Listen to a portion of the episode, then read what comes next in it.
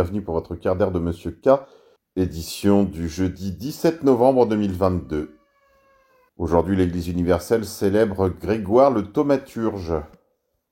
Grégoire naquit à Néo-Césarée dans le Pont, vers l'an 213. Dans sa prime jeunesse, il fut disciple du grand Origène, dont il fut plus tard un panégyrique enthousiaste. Il devint évêque de sa ville natale. Célèbre par sa sainteté et sa doctrine, il le fut plus encore par ses prodiges et ses miracles que Dieu multiplia à tel point que dès son vivant il fut surnommé le thaumaturge, c'est-à-dire le faiseur de miracles. Il eut beaucoup à souffrir de la persécution de Dès puis de l'invasion barbare. Il mourut sous Aurélien entre 270 et 275, et tout le pont, au tiers de Saint Basile, vénéra sa mémoire avec une immense dévotion, comme celle d'un maître dans la foi. Comme peu de temps avant de mourir, il demandait combien il y avait encore d'infidèles à Néo-Césarée, on lui répondit qu'il y en avait encore dix-sept. Alors, remerciant Dieu, il dit c'est le nombre de fidèles que j'ai trouvé en arrivant ici comme évêque. International. Donald Trump officialise sa candidature à la présidentielle de 2024. Comme attendu, l'ancien président américain Donald Trump avant-hier mardi sa candidature à la présidentielle des États-Unis en 2024. Il est bel et bien de retour. C'est les QAnon qui vont être contents. Voilà le retour du président le plus sioniste de toute l'histoire des États-Unis. Rumeur de guerre. Vous le savez forcément, un missile ukrainien est tombé en Pologne, un missile anti-aérien du système de défense S-300 que l'Ukraine utilise pour protéger son espace aérien. Évidemment, tout ce que l'OTAN compte de va en guerre s'est empressé d'aller partout sur les plateaux télé ainsi que sur les réseaux sociaux, donner des conférences de presse, comme Emmanuel Macron à Bali, alors que le G20 se réunit, pour nous expliquer que c'était un tir russe. Et nous étions au bord de la Troisième Guerre mondiale. D'après les Américains, le missile tiré par l'Ukraine contre un projectile russe serait tombé en Pologne, finalement. Sous la pression des réseaux sociaux, en effet, la propagande américaine a été obligée d'avouer. La prudence est décidément le maître mot au lendemain de la chute d'un missile en Pologne. Les investigations se poursuivent et les renseignements vont bon train autour de la provenance du projectile. Si les autorités polonaises ont évoqué un missile de fabrication russe dans la nuit de mardi à mercredi, des officiels américains pointent dans une autre direction. Les premiers éléments suggèrent que le missile qui a frappé la Pologne a été tiré par les forces ukrainiennes contre un missile russe en approche, écrit ainsi sur Twitter Nico Mounis, journaliste de l'agence Associated Press. Selon des sources militaires russes, le missile S-300 qui est tombé en Pologne appartient probablement au 540e régiment anti-aérien de l'armée de l'air ukrainienne qui est situé à Kamenka-Bukskaya dans la région de Lvov. La Maison-Blanche a indiqué que Joe Biden, quant à lui, s'est entretenu par téléphone avec le chef de l'OTAN. Zelensky s'est enfermé dans ses mensonges. Joe Biden a informé ses partenaires du G7 et de l'OTAN que l'explosion en Pologne avait été causée par un missile de défense aérien ukrainien, via l'indépendant.fr. Marche arrière toute, déclaration du Premier ministre polonais Mateusz Morawiecki. Il n'est peut-être pas nécessaire d'invoquer l'article 4 de l'OTAN. La Hongrie a qualifié les propos du président Zelensky d'irresponsables. Il a accusé la Russie d'avoir lancé un missile sur le territoire polonais, alors que ce sont bien des Ukrainiens qui sont responsables de cet incident.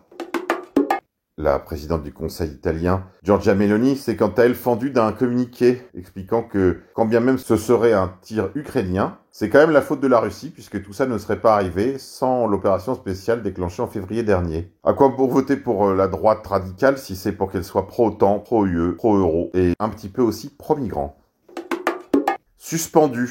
Il y aurait 130 000 personnes suspendues en France, selon la députée européenne Michel Rivasi. Mais que ne s'organise-t-il pas en une association? L'union fait la force. Religion. Monseigneur Ulrich, archevêque de Paris, a déclaré qu'aucune des messes tridentines supprimées ne sera rétablie. Lors de son sermon du 2 octobre 2022, il déclarait Nous avons besoin de tout le monde. À l'évidence, tout le monde n'inclut pas les catholiques de tradition. Retrouvez l'article de nos confrères sur média-presse.info. Tambour de guerre, l'expertise de caniveau des Vatanguerre pro Nouvel Ordre Mondial et pro Davos. Raphaël Glucksmann a écrit sur Twitter Les missiles russes frappent en Pologne sur le territoire de l'Union européenne et de l'OTAN. Deux morts. Vladimir Poutine est un danger public mondial qui doit être vaincu. Pas un homme avec qui l'on discute. Voilà où nous en sommes. Monde d'après. Les préconisations du Forum économique mondial de Davos sont la mise en place du suivi de votre empreinte carbone. Lorsque votre empreinte carbone atteint 500, pas le droit d'acheter des billets d'avion. 1000, votre taux d'imposition augmente de 30%. 2000, pas le droit de conduire votre voiture. Transport en commun uniquement. Tout cela était encore une théorie conspirationniste en 2020. C'est la réalité de 2022. via AMGR. Pédocriminalité, soupçonnée de consultation massive de contenu pédopornographique, 48 hommes, dont plusieurs élus et des personnes travaillant au contact de jeunes mineurs, ont été interpellés aujourd'hui sur tout le territoire national. Ces suspects, âgés de 26 à 79 ans, sont actuellement en garde à vue, via le HuffingtonPost.fr. Économie. Entre novembre 2021 et octobre 2022, le nombre total de défaillances d'entreprises françaises s'est établi à 38 525, une progression de 41,4% par rapport aux chiffres enregistrés un an plus tôt. Tout cela, souvenez-vous, on en a parlé dans des éditions datant de cet été. Corruption. Éric Ciotti a lui aussi sa Pénélope. C'est le titre d'un petit papier paru dans le Canard enchaîné. La femme d'Éric Ciotti cumulait les emplois à l'Assemblée nationale, auprès du cabinet du maire de Nice, Christian Estrosi, ainsi qu'au département des Alpes-Maritimes. Le tout pendant plusieurs années, selon le Canard enchaîné, à retrouver en kiosque via Quoi de News? Sport. Charles Caudrelier a franchi la ligne d'arrivée de la route du Rhum à 10h02, heure de Paris, moins de 7 jours après le départ. 6 jours et 19 heures pour allier Saint-Malo à Pointe-à-Pitre. Il a explosé le précédent record tenu par Francis Joyon, datant de 2018 et qui avait réalisé la traversée en 7 jours et 14 heures. Tribu de lumière, un pétrolier appartenant à un milliardaire israélien a été frappé par un drone porteur d'une bombe au large d'Oman, via apnews.com. Guerre, la Maison-Blanche réclame au Congrès américain près de 40 milliards de dollars supplémentaires pour soutenir l'Ukraine, via cnbc.com. Santé. Autriche. Le professeur Martin Haditsch de Linz a trouvé des granulomes dans la plupart des poumons examinés par des porteurs de masques. Les microfibres des masques ont été identifiées comme le déclencheur de ces nodules. Mais ça, vous, vous le savez puisque je vous en parle déjà depuis plus de deux ans, via telegraph.ph. Grand remplacement, on parle beaucoup de l'Ocean Viking et des irréguliers. Rappelons les chiffres de l'immigration légale. En 2021, ce furent 121 554 demandes d'asile déposées. Rappelons ici que lorsque les demandeurs d'asile sont déboutés, dans 90% des cas, ils restent sur le territoire français. 270 925 titres de séjour délivrés et 733 000 visas délivrés. Là, vous pouvez déjà compter 400 000 clandestins en plus euh, par an. Économie, vie quotidienne. À partir d'hier, le nouveau prix de l'essence et du gasoil a pris plus de 30 centimes d'euros par litre, entraînant les carburants à plus de 2 euros le litre. Voilà, Emmanuel Macron est trop occupé à s'occuper du régime de Zelensky plutôt que du prix du gasoil. Cirque ukrainien. De nombreuses photos de destruction de bâtiments, de stations essence, d'immeubles dans les villes ukrainiennes, diffusés sur les réseaux sociaux, sont en fait des faux, des faux retouchés sur Photoshop. Quelqu'un a fait le boulot. À retrouver sur mon canal Telegram, arrobase, repère, underscore K, arrobase, repère, underscore K. Il y a le canal AMGR.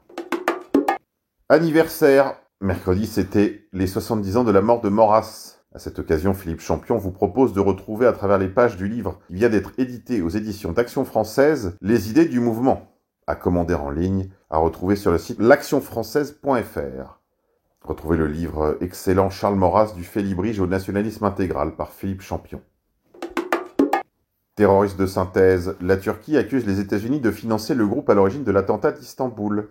Retrouvez l'article de nos confrères de jeunes-nation.com. Retour éternel du concret. L'ancien député Paul Salin, sauvagement agressé en plein centre-ville de Saint-Étienne. Les faits se sont déroulés au milieu de l'après-midi, à côté du palais de justice à Saint-Étienne. Paul Salan et son épouse allaient chercher leurs petits-enfants à la sortie de l'école quand l'ancien député du Forez a été violemment frappé.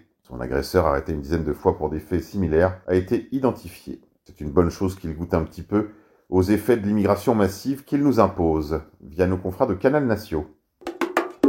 Politique aérie.